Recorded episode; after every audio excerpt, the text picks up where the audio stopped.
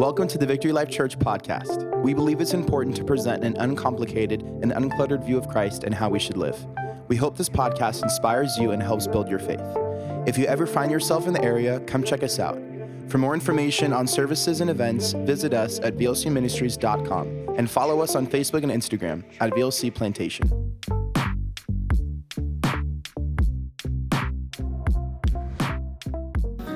I got you. Hey, my name is Jacob. I'm one of the pastors here. We want to say thank you for being here and joining us in the rain. It's Super Bowl Sunday.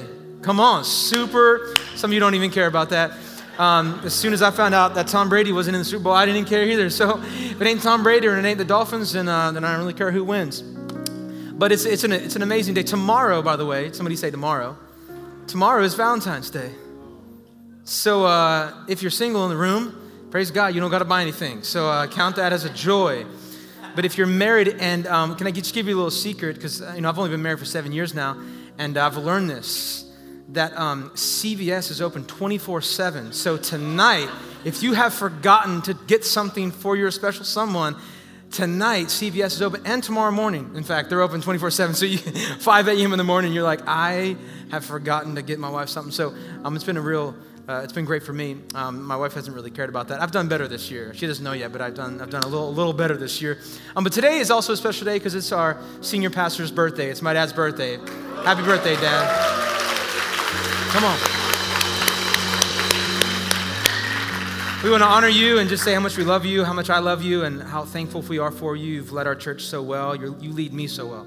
And so I'm humbled to be your son, and I know we're going to get to celebrate later today, but I won't tell you how old he is. He might tell you that, but I will say this year I've decided to get my dad some pickleball lessons because he just can't beat me. And I don't think he has, I don't know how many more years he has, his time to beat me. So that's what I might get him. Before you leave today, if you could just honor him and just say happy birthday to him and just celebrate. We look forward to many more years. We are in the end. We have been, if you're new here, or if you've been with us for a while, we are on week 5 of a series we've titled The Model Church. Somebody say The Model Church. And it's interesting because in Scripture we find a church that sets the example of how we ought to do church. And from all the way from chapter 1, we find that God is putting in this church of Thessalonica, which Paul established, by the way, and had to leave because of persecution. We find here a church that is thriving, a church that is surviving, and a church that is standing. They've got healthy people. They've got healthy leaders. They're a church that cares. They're pleasing God. If last week you missed it, go back and listen to my dad's sermon. He didn't title it. He should have titled it The Please Meter. I thought it was a great message, by the way, Dad. Listen to it because it was a church that knew who to please and how much to please. And today, Paul kind of changes the corner a little bit because, if you go back to, the Gospels, because the end is, Jesus is crucified, then he ascends. And what did he promise that he was going to send? A helper, the Holy Spirit. But they also knew that he was going to return the same way he ascended. And so now all these new believers are wondering, when is Christ coming back? When is he returning? When is the end of the world taking place? And some of them were even concerned about the people who had already died, like they were going to miss the return of Christ. And so Paul addresses something. I want to start, if you have your Bibles, in chapter 5, I want to read just a few verses, and then I'm actually going to backtrack to go to chapter 4, but this will be on the screen. But if you have a real Bible, not that your phone isn't a real Bible, if you have your Bible, we like to hear that. All right, so we're going to go in 1 Thessalonians chapter 5. I'm reading from the NIV, which by the way has been updated, I think, in like 1984 or something like that. So my translation might be slightly different from the one that you see on the screen. If you're watching it online, it might be a little bit different. But this is verse 1 of chapter 5. Paul says, "Now, brothers, about times and dates or times and seasons, we do not need to write to you. For you know very well that the day of the Lord," somebody say the day of the Lord. "The day of the Lord will come like a thief in the night. And while people are saying peace and safety, destruction will come on them suddenly, as labor pains on a pregnant woman, and they will not escape." I know you came to church to be encouraged today, so you will, trust me. "But you," somebody say me, "brothers and sisters, are not in darkness, so that this day should surprise you like a thief. You are all sons of the light and sons of the day. We do not belong to the night or to the darkness. Here's this key verse for today. So then, let us not be like others who are sleeping. Somebody say sleeping. In fact, if the person next to you looks like they're about to sleep, just go ahead and shake them and say, wake up. It says, so then let us not be like others who are asleep, but let us be alert. Let us be awake and sober. Pause that for a moment. You know, my sister who is now in Texas and her husband who are ministering to a church in Texas, the great state of Texas, second to the great state of Florida. Amen. All right, to make sure we're all on the same page here. You know, we visited, and there's just something about Texas hospitality. It's like Southern hospitality. You know what I'm talking about? Some of you have experienced that. Southern hospitality does not mean South Florida hospitality, by the way. Completely two different things. But Texas hospitality, I'll tell you what, my wife and I and my kids, we showed up to see them. We pull in their neighborhood. The whole neighborhood is out in the street awaiting our arrival. There are signs. Neighbors are holding signs awaiting our arrival. We get in, everybody's screaming, rejoicing. I felt like I was Jesus riding on the donkey. You know, I mean, there was cookies in the house. There was signs in the house. There was a party happening. One of the neighbors, we had cousins that were like not far. They came into town to see us. One of the neighbors was like, I got to cook them some of my famous ribs. But he didn't get a chance to, so the day before we were about to leave, we had to go to the airport at 9 a.m., 8 a.m., he comes walking in, knocking on the door with some ribs. I have breakfast for ribs. That's what they do in Texas. They give you ribs for breakfast, and you drink out of the faucet. I don't know what's going on in Texas, but that's what you do. And I'm just telling you, there was a readiness. Somebody say readiness. There was a readiness for our arrival. They were ready for us. And I think Paul's somewhat saying the same thing here. You know, the return of Christ is coming. He's coming back. In fact, tell somebody next to you he's coming back. Tell him it might be soon. Tell him it might be very soon. And Paul's just saying, I think you guys need to be ready for this. There's got to be a readiness for his arrival. Because the day of the Lord that will come, it'll be a good thing for the believers, but it'll be a bad thing for those who don't believe. It'll be a good thing for those who are awake, but it'll be a bad thing for those who are asleep. I'll never forget the phone call I got, like many of us have gotten before, that said, hey, Jacob, my plane just landed. I'm on my way to baggage claim. I'll meet you there. Well, the problem was that phone call was what woke me up out of bed, and I was about 45 minutes from the airport. It gets worse. It was my pastor at the time who called me. I was picking him up. I was sleeping. So here's my title of this message this morning, if you're taking some notes. Because all note takers are believers and all believers are note takers. Here's the title. Don't get caught sleeping. Come on, don't get caught. Tell the person next to you, don't get caught sleeping. Let's pray one more time. Father, we thank you and we love you. And just today, Lord, we got plenty of things going on after this service. God, would you be glorified? Would you be honored? Would we be a church that is making ourselves available to the things of you, making ourselves available to the ministering of the people? And God, through your word, your scripture today, would you speak? Would you encourage us and remind us of the coming of the Lord? We praise you, and it's in your name. Everybody said, one more time, one loud voice, amen, amen, amen. The end of the world is a hot topic everywhere, right? And we're all about it. Hollywood is all about it. I love it. Does anybody love movies like that? End of the world? I'm just all about it. These post-apocalyptic things. I mean, let's be honest. Some of us, we kind of want it to happen, don't we? We kind of want it to go to chaos. We know what weapon of choices are if that zombie were to attack us. Let's be honest. And we also know what store we're ransacking first if everything goes down. We know, I mean, God, I'm not going to steal, but I'm going to be that dude that walks out with like the 80-inch TVs. You're like, Jacob, there's no electricity. Why are you stealing the TVs? But I just wonder what it'll be like. I wonder what it'll look like, and of course, I wonder when it'll happen. It was that 1998 movie Armageddon that messed me up. You know what I'm talking about, that movie with Bruce Willis and Ben Affleck? They discovered there's an asteroid the size of Texas that's coming to the Earth, and it's going to hit in 30 days. And NASA puts together a deep core like drilling team to save the planet. Listen, that movie for the next 20 years, when I would read in the headlines, meteorite shower approaching Earth, Look to the skies. I'm like, look to the skies. Somebody call Affleck. Somebody call Bruce Willis, because we are going to die.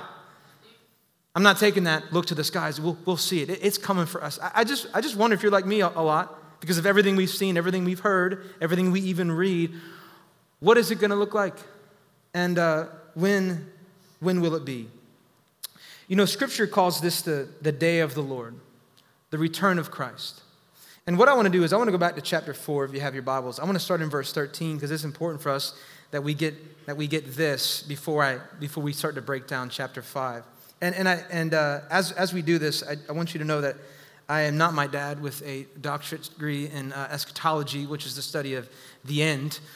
So I want to read the Scripture. I want to share some thoughts, and then you get to deep dive and discover what this really means to you, okay? So look at verse 13. And in fact, my title of that portion right there says, The Coming of the Lord. Look at verse 13 with me in chapter 4.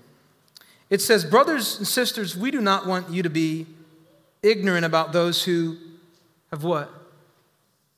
Fallen asleep or are asleep in death, or to grieve like the rest of the men who have no hope.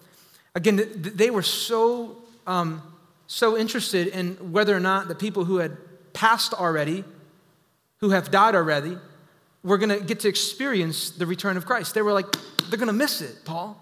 They're going to miss the blessing. They're going to miss the return. And Paul goes on to say in verse 14, we believe that Jesus died and rose again, and so we believe that God will bring with Jesus those who have fallen asleep in him. We believe that God is bringing those people with him. Verse 15, according to the Lord's own words, we tell you that we who are still alive, somebody say me, who are left till the coming of the Lord will certainly not precede those who have fallen asleep. Those who have already died aren't at a disadvantage. In fact, I'll share this. This is by a guy named Dr. Edmund Hibbert. He said, the living will have no advantage over those who have fallen asleep. They will not meet the returning Christ ahead of the dead, nor will they have any precedence in the blessedness at his coming. Look at verse 16. For the Lord himself will come down from heaven. Remember, he said, the same way I ascended, I will come. He said, with a loud command. Somebody say loud. Come on, somebody shout loud. It's going to be loud. This will not be a silent event. Everybody will know. He said it's going to be loud with the voice of the archangel and with the trumpet call of God, and with the dead in Christ will rise first. Again, this will be loud, and the dead in Christ will rise first. It'll begin with them. Now, side note here, this does not mean that, you know, those who are dead, those who are asleep are just kind of wandering around and they're in some sleep mode, they're in some resting mode, awaiting for the return of Christ. Because Paul reminds us in 2 Corinthians chapter 5, verse 8, to be absent from the body is to be present with the Lord. So wherever they are, in whatever state our loved ones are in, we know that they are with who? The Lord. So it goes on in verse 17. After that, we who are still alive, us, are left will be caught up together with them in the clouds to meet who? To meet the Lord in the air. And so we will be with the Lord forever. Now, this passage here is the basis of what people would call the rapture. And again, whatever it is that you believe, there's no arguing with what Paul is saying and the clarity of his language and his verbiage here. But what we can argue with and what we can struggle to understand is the timing of all of this. How this all plays out. When does this happen? You know, Jesus said in Matthew chapter 24, he said, for then there will be a great tribulation, such as has not been since the beginning of the world until this time. No, nor ever shall be. There is going to be great trouble beyond anything that we've ever seen. You know, many people believe there's going to be a 7-year tribulation. And the question is for the believers, because this passage says here that we will be caught up in the air. So what I'm struggling with is when is that catching up in the air? You know, many would say, oh, it's before all of this. Some would say it's in the middle of all of this, and some would say it's at the end of all of this. But I'm not here to make a stance, and nor do I think our differences should divide us. But here's what I want to say, and here's what I want to preach today. Regardless, the day of the Lord is coming. It's going to happen. It's going to be a good day for the believers. It's not going to be a good day for those who don't believe. But it's going to happen. It's going to be big. It's going to be loud. Everyone is going to know about it. In fact, I want you to write this. Just write down Matthew chapter 24. I can't read it for you, but read the entire Matthew chapter 24, because Jesus talks about his arrival and what it's going to look like and what it's going to sound like and what's going to happen. I mean, it's crazy what takes place. And so my question for you is, will you be ready, or will you be caught sleeping? Will you be ready for the return of Christ, or will you be caught sleeping? It's important to know that in chapter 4, when Paul says sleep, he's referencing those who have passed on, who are dead. But now as we get into chapter 5, he references the word sleep. He's talking about those who are morally indifferent. He's talking about those who are ignorant or careless to the spiritual things, okay? So when I say, will you be ready, or will you be caught sleeping, I'm not saying will you be dead. I'm saying will you be spiritually dead? Will you be illiterate to what's going on? Will you be ignorant to what's going on? So will you be ready, or will you be caught sleeping? Turn to the person next to you and say, don't get caught sleeping. Don't get caught sleeping. Let's look at verse 1 in chapter 5. It's interesting to me that Paul is, you know, theologians say that Jesus has only been gone for 20 years now. And Paul is already talking about this. He's already bringing attention to the return. It's like 20 years now, and Paul's saying he could come. So you've got to be ready. Look what he says in verse 1 of chapter 5. It says, now, brothers and sisters, about the times and dates or the times and seasons, we do not need to write to you. For you know, somebody say, you know. For you know very well that the day of the Lord will come like a thief in the night. Remember 2 weeks ago, we were in Thessalonians chapter 3. And Paul said something interesting to them, to the people of Thessalonica. He said, you know quite well that you are destined for trials. You already know this. Paul's only been with them for a few weeks before he was experiencing persecution, and the Jewish people were sending him out to different places. He went to Berea, then he went to, where did he end up? Athens, right? So these people are kicking Paul out of here. So Paul was only with this church for a few weeks to establish a church, and he's just wondering, he's wondering if they're still standing. He's wondering if they're still believing. He said in chapter 3, I know quite well that you knew these trials were coming. You were ready for them. You were prepared for them. But now he's saying, again, you already know that the day of the Lord is coming. In a span of a few short weeks, Paul was able to teach them some of the most challenging things to comprehend, the most challenging things to wrap their minds around. They were still they were still standing. They still knew they got it. It made not complete sense to them, but it made sense. I just wonder if we have taught you, or your small group leaders have taught you, or the people you listen to online have taught you, or the people, your personal time with the Lord has helped you understand the things that are confusing to others. But to you, you not only know how to respond, but you know what to say. I just wonder, are we that secure? Are we standing that firm? Do we really, come on, ask yourself, do I really know? Come on, do I really know? Paul says, you know all this stuff is happening. What does he mean when he says times and seasons? Well, the times would be what we live in today, and the seasons would be the culture that we live in today. The seasons are the characteristics of this period. The seasons are the nature of the time. He says, I don't need to remind you of these things, because you understand the times and the seasons. You know that the Lord is coming back again. But here's the thing, you won't know when. In Acts chapter 1, Luke writes kind of the last words of Jesus before he ascends. And in verse 7 of Acts chapter 1, this is what Luke writes, because the disciples are wondering. They're like, when is Jesus going to restore Israel? Because the restoration of Israel, by the way, found in Ezekiel and Jeremiah, was something that was part of the new covenant. So they were awaiting for this restoration of Israel. Remember, what did the believers want? They wanted a king to come in and rid themselves of the Romans. They were ready for the restoration of Israel. So Jesus, when is this happening? And this is what he says in verse 7. He said, it is not for you to know the times or the seasons the Father has set by his own authority. In other words, you will not know the time. The time of what? The coming of the Lord. When he's coming back. You won't know the time. It's not for you to know. In fact, it's only the Father's business. I mean, could you just imagine if Jesus was like, hey, in 2022, I'm coming back. 2022. If I'm a disciple, 2,000 years from now, I'm not saying he's coming back because nobody knows. But what if? He's like, 3,000 years from now, I'm going to return. And I'm going to be reunited with my people. And it's going to be perfect. There will be destruction, but in 3,000 years from now, that would be discouraging to the disciples. That would be detrimental to them and how they continue and what they continue to do. In fact, write this down if you're taking notes. No one knows the day and time. No one. Somebody say no one. Turn to the person next to you and say, not even you. Tell them, I know you tried to predict it on Facebook. I saw your conspiracy theories of when the Lord was returning. You told me it was last year. You told me it was the year before that. I've got somebody telling me every year. And you just tell them, you do not know. And if they claim to know, they are wrong. They are false. Because it says that we will not know. Paul even references this. Jesus knows, right? No, he doesn't even know. Look at Mark chapter 13, verse 32.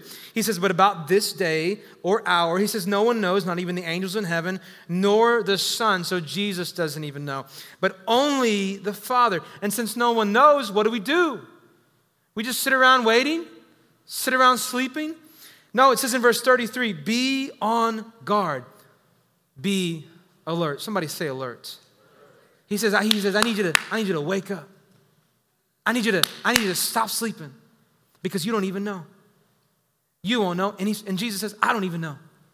But who does know is our Father. And that's for him to know. Paul says it's going to come in verse 2 of 1 Thessalonians chapter 5. He says it's going to come like a thief in the night. It'll be sudden like a thief in the night. It'll come as somebody say surprise. So I'm a little confused here. What is it that we know? Because Paul is saying that, what does he say? He says, about the times and seasons, we do not need to write to you because you know. So what is it that we know? Do we know when the thief is going to come at night? Do we know when the thief is going to show up to our house? Are they going to announce it? Are they going to ring the door? Does the thief ring the doorbell? Do they knock? Do they knock on the door? I mean, a thief isn't going to announce when they're going to arrive. They're going to catch you while you're what? Sleeping. And you're not even going to know they're there. Reminds me of the man who showed up to the police station after he caught a man breaking into his house, and he said, police officer, I need to speak to the man who broke into my house last night. And the police officer said, why? He said, because I got to ask him how he got in without waking my wife up. I've been trying that for years. It's going to come suddenly. It's going to be a surprise. And you're not going to know. Paul says it's going to be like a thief in the night. It'll sneak up on you. So what do? We don't get caught, what? Sleeping. Now, God certainly wants this day to be unexpected. So write this down. Prepare for the unexpected. Somebody say prepare. Prepare for the unexpected. Just like we position ourselves for things, God is saying, I need you to position yourself for this. Now, you're not going to know when it is, but here's how I need you to prepare. And it said it in Mark 13:33. I need you to be on guard. I need you to stay awake. I need you to not get caught sleeping. And I need you to be alert because you don't know when the time will come. The day of the Lord will come. It'll be sudden. It'll be unexpected. But Paul gives us some insight here. Again, what I want to do is I'm reading this, and I want you to know that God is wanting us, whenever it is that we poof in the air, God is wanting us to be ready. He is wanting us to stay alert. And so there might be perhaps some insight on when this might be happening, although again, we will not know the time or the hour. Look at verse 3. While people are saying peace and safety, what does it follow? Destruction will come. While people are saying peace and security, destruction will come. What will precede the return of the Lord? Write this down. Peace and security, then calamity. Come on, peace and security, then calamity. Peace and safety, then destruction. Now this is what we're seeing here. If I go back to Matthew chapter 24, again, I want you to read the entire book of or that entire chapter in Matthew chapter 24. It's interesting what takes place. But Jesus begins, in fact, go there with me if you have your Bibles, Matthew chapter 24. Look at verse 3, because the disciples are asking this very question. Again, we're in 2022. People thought in 2000 it was going to happen. We for sure thought it was in 2020. And then we figured it would be in 2022, because 2022 is just another 2020. So we're like, when is this taking place? The disciples 2,000 years ago were asking the same question. They're like Jesus, when? This is what they say in verse 3 of chapter 24. It says, as Jesus was sitting on the Mount of Olives, the disciples came to him privately, and they said, tell us. I love this. They're like, Jesus. Nobody's here right now. Just between me and you, or me and us. Judas, get out of here. Jesus, just tell us a little bit about when this is all unfolding. We won't tell anybody. So they're like, tell us, Jesus. When will this happen? And what will be the sign of your coming? And, somebody say and. And of the end of the age. They're like, just let us in. Let us in. We won't say anything to anybody. It'll help us. It'll allow us to live better for you. And this is just a side note. This is why I think God doesn't give us all the answers. God doesn't give us all the details, because if he gave us all the details, you might not show up. You might not respond. You might not do what he's asking you to do. So sometimes he doesn't tell you. And in here, Jesus isn't telling them because he can't tell them, because he doesn't know. But what he does give them, he does share some things. But notice again, what the questions, and I say questions plural because there are some questions in this verse right here. Go ahead and put that verse back up, Matthew chapter 24, verse 3. Notice the questions here. I see three questions. Jesus was sitting on the Mount of Olives, and the disciples came to him privately, and they said, tell us, when will this happen? When will what happen? Well, you have to go back to the verse prior to this, because he's talking about the destruction of the temple. So when will that happen, Jesus? When will all the stones fall? When will there be no more building? When will that happen? But then they go on and say, and what will be the sign of your coming? Seems like another question. And what will be the signs of the end of the age? Seems like another question. Again, I'm not trying to make an argument here, but what we find and what we discover as we ask and dig a little bit deeper is that it is happening. It's going to take place. And he actually answers one of those questions, because he starts to go on and he begins, again, read the entire thing. Don't read it now. I want you to listen. But he goes and talks about the destruction that is taking place. He talks about people claiming that they're going to be Christ. And we've seen that before, right? I remember it was, Christ was in Miami. You remember that? This was years ago. I'm like, Miami? Out of all places, Miami? He would return in Miami? Jesus speaks English, right? Right? I don't know. Just what I'm thinking. Obviously, we know he doesn't speak English. He speaks all languages. But Miami? I was like, I gotta go see Jesus. So he's like, this is what's going to happen. People will start to claim that they are Christ. There's going to be wars and rumors of wars. Thank God we're not hearing any rumors of wars overseas. There's also going to be nations rising against nations. There's going to be famines, earthquakes, toilet paper shortages. All of this, that's a true statement. It's in Scripture. Just kidding, it's not in Scripture. All of this is just the beginning. This is what it said in verse 8. This is just the beginning of the birth pains. The beginning? I don't want to stick around to the end. Jesus, take me now. If that's just the beginning, then I wonder what the end will be like. And so what we're seeing here is there's going to be destruction in Matthew chapter 24. In 1 Thessalonians, we also see that there's going to be destruction. But that destruction will come after, somebody say after, the peace and security. But notice, and I will get into this in just a second, because the pronouns, we need to look at the pronouns. But it says, notice who's saying, if I go back to 1 Thessalonians chapter 5, notice who's saying. It says, while people are saying peace and calamity, then it says destruction will come on who? On them. So, by the way, this is probably a false sense of peace and security. We've seen this before. We've seen this happen all the time. Nothing's wrong. Everything's going to be okay. Meanwhile, we're like, what is really happening? Because this looks a little too good to be true. So odds are it's going to be a false sense of peace and security, and it's going to be coming from them, not the believers. Because the believers are saying what? He's coming back, and we have to be ready, not oh, it's going to be peace and security and safety for another million years before he returns. Peace and security will come. After will come destruction. But notice the pronoun here. Because he said in verse 3, he said, peace and security will come. Destruction will come after that. But who will it come on? Them. Who's them? Who was Paul talking to? Remember, he's writing a letter to the church of Thessalonica. So who is Paul talking to? The believers. He's talking to the Christians. He's talking to the church. So he's saying, he says this in the first few verses. He says about the times and dates, we, somebody say me, point to the person next to you and say, even you. I don't need to write these things to you because you know this. But there are going to be people who are saying this, and destruction will come on who? On them.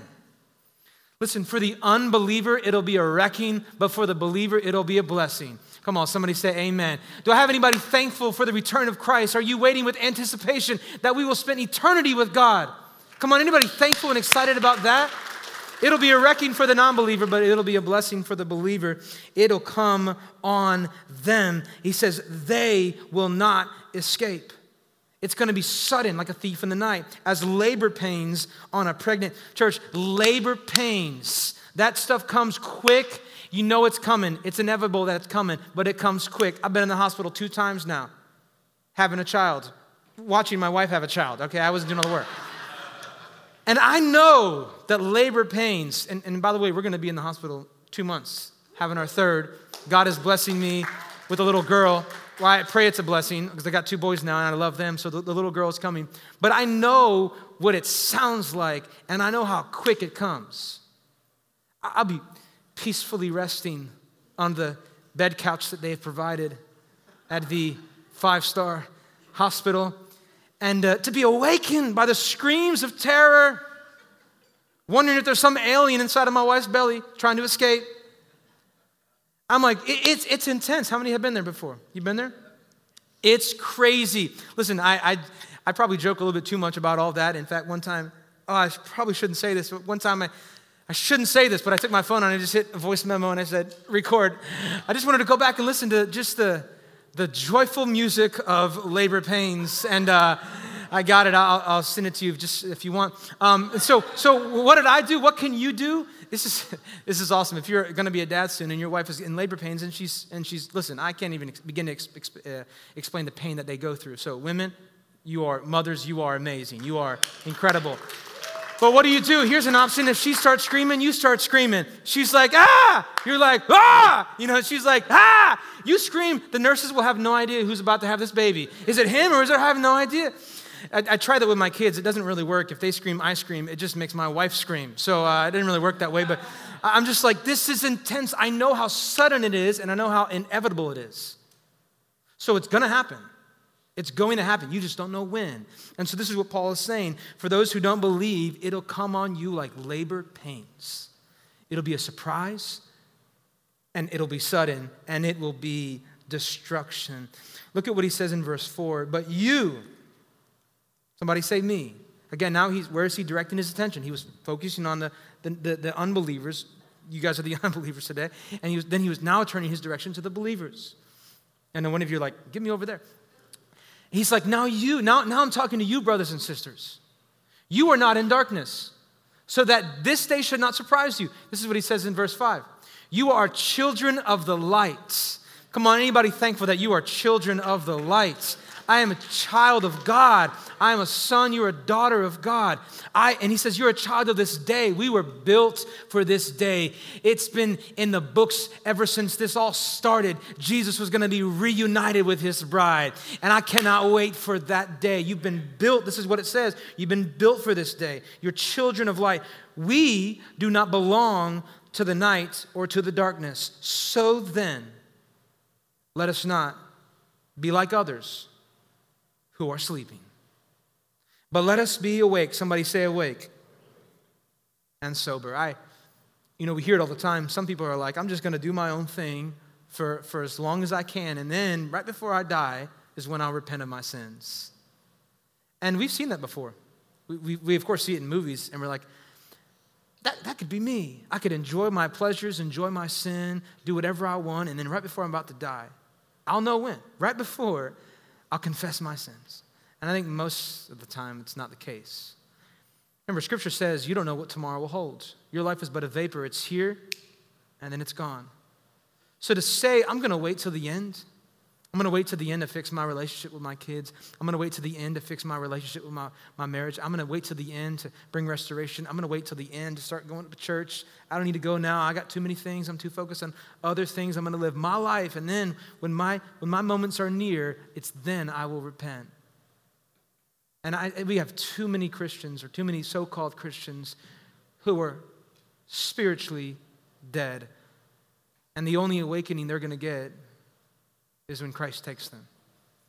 And it'll be too late.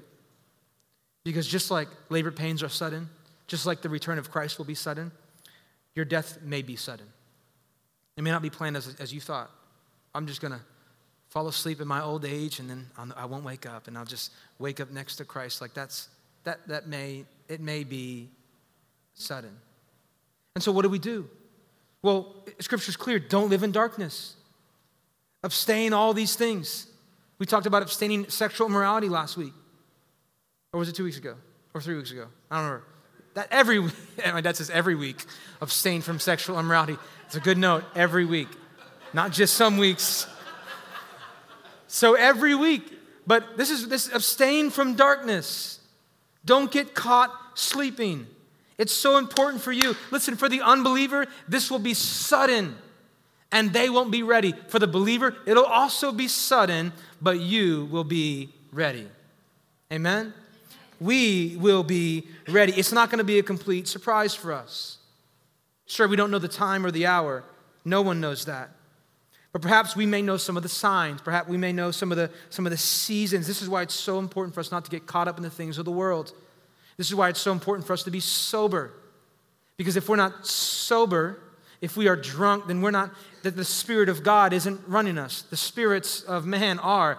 And so we have to be very careful to say at all times, in all moments, in all seasons, I've got to be ready. Come on, tell the person next to you, you got to stay awake. We got to be ready.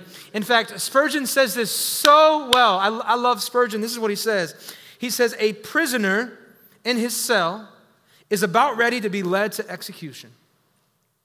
His heart is terrified at the thought of hanging from his neck, terrified of death, and of what awaits him after death.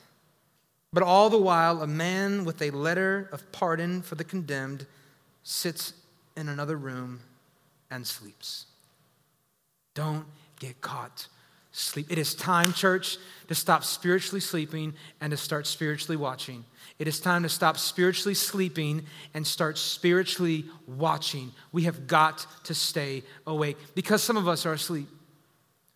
Some of us like our sleep way too much. Some of you are zombies until you get that cup of coffee. Some of you can't even talk. Do we have anybody out there? You can't talk or you can't say anything until you wait, until you get coffee, until you get whatever you got to get, whatever you got to do, brush your teeth.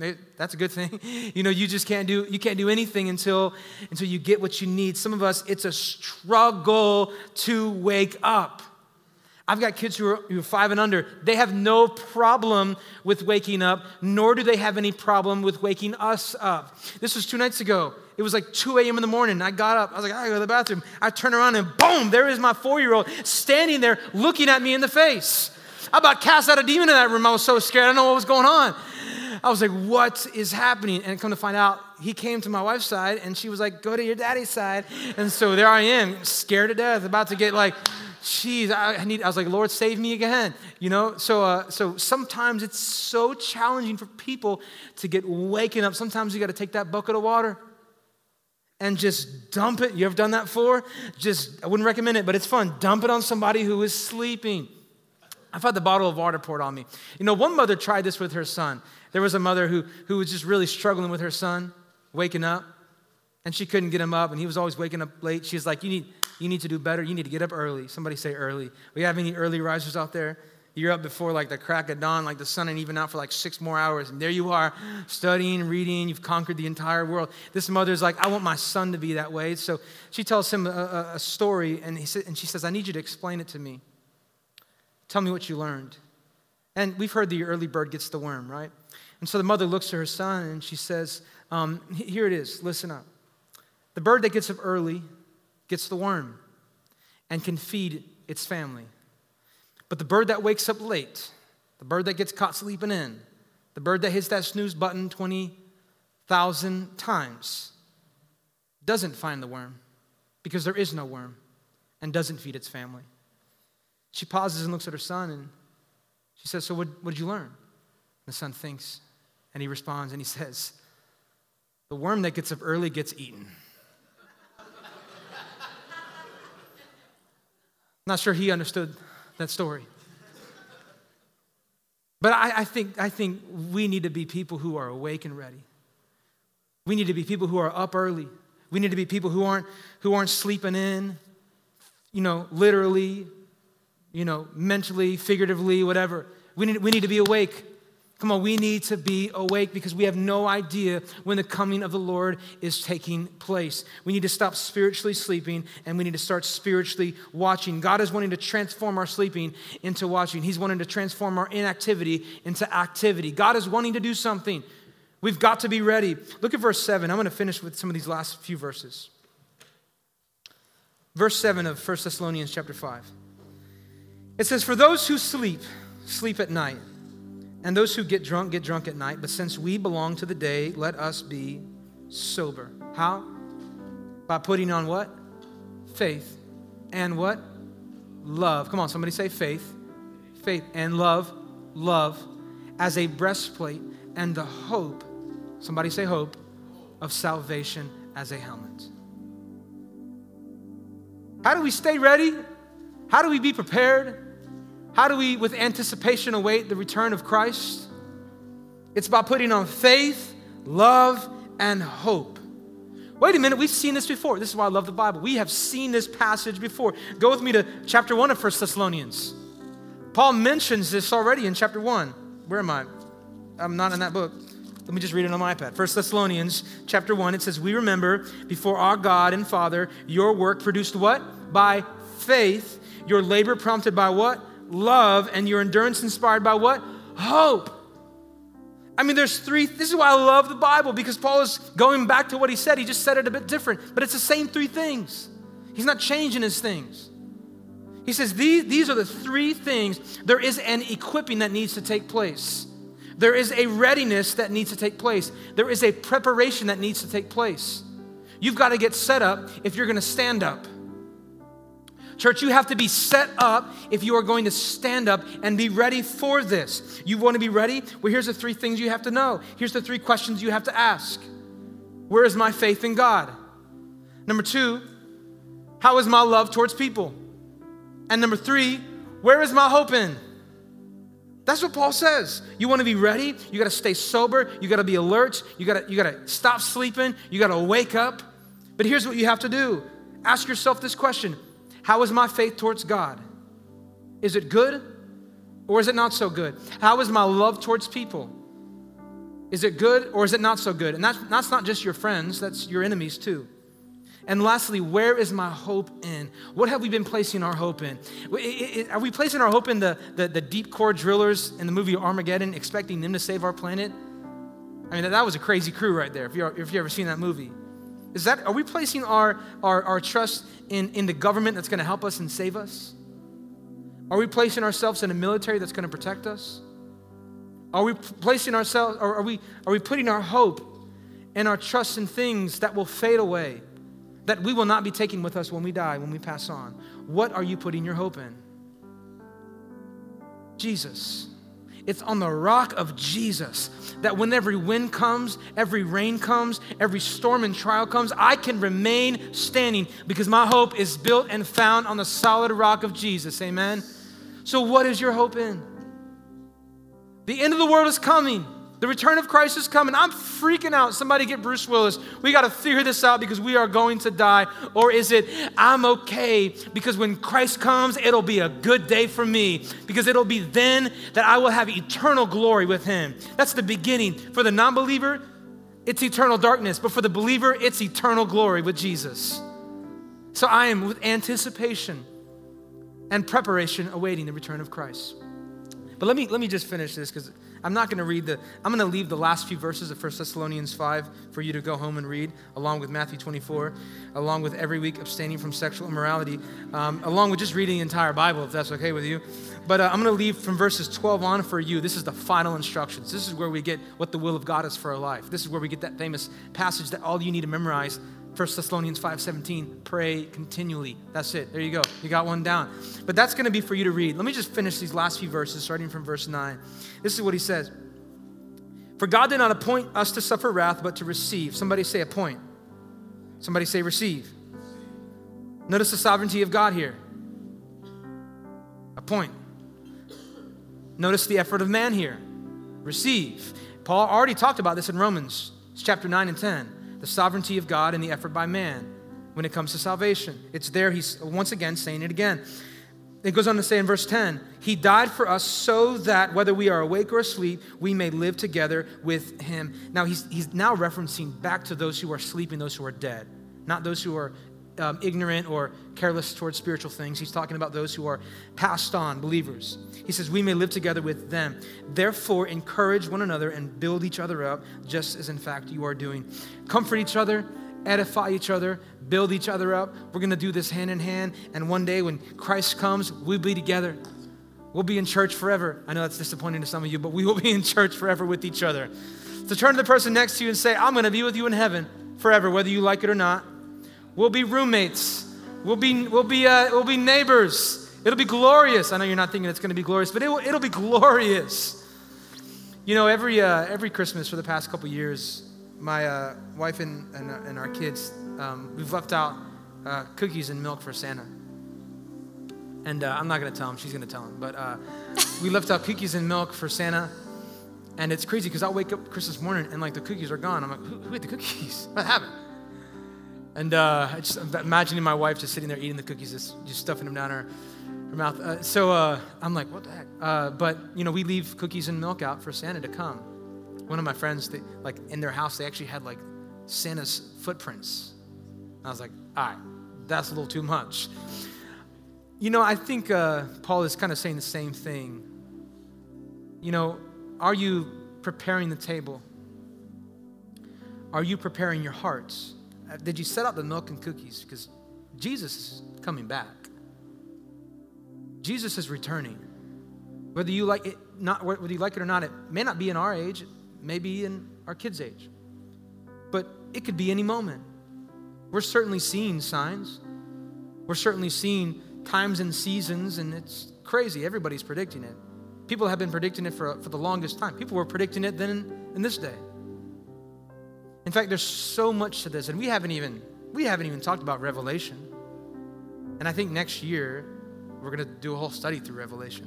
We're going to offer it like on a separate night. You want to come and learn about all the crazy things in Revelation and what God has for us and what the visions that John on the island of Patmos was trying to comprehend and understand. We're going to do that next year. It's because we know everybody's talking about it. And so we want to give you some biblical insight on maybe what we think we know. And what we think God is saying here.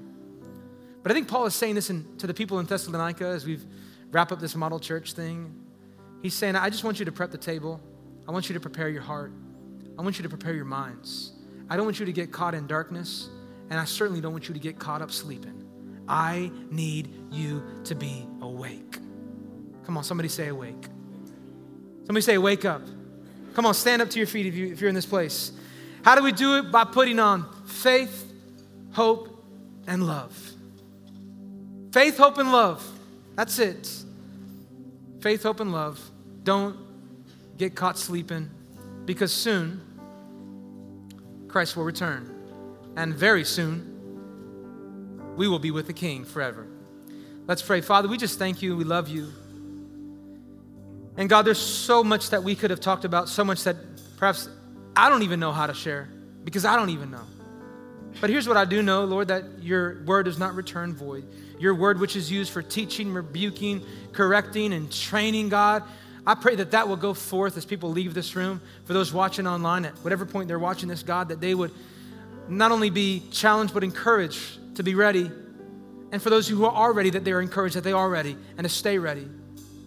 But I wonder if there's anybody in this room today, under the sound of my voice, anybody watching on the line, you're saying, I can't be ready because I don't know who Jesus is.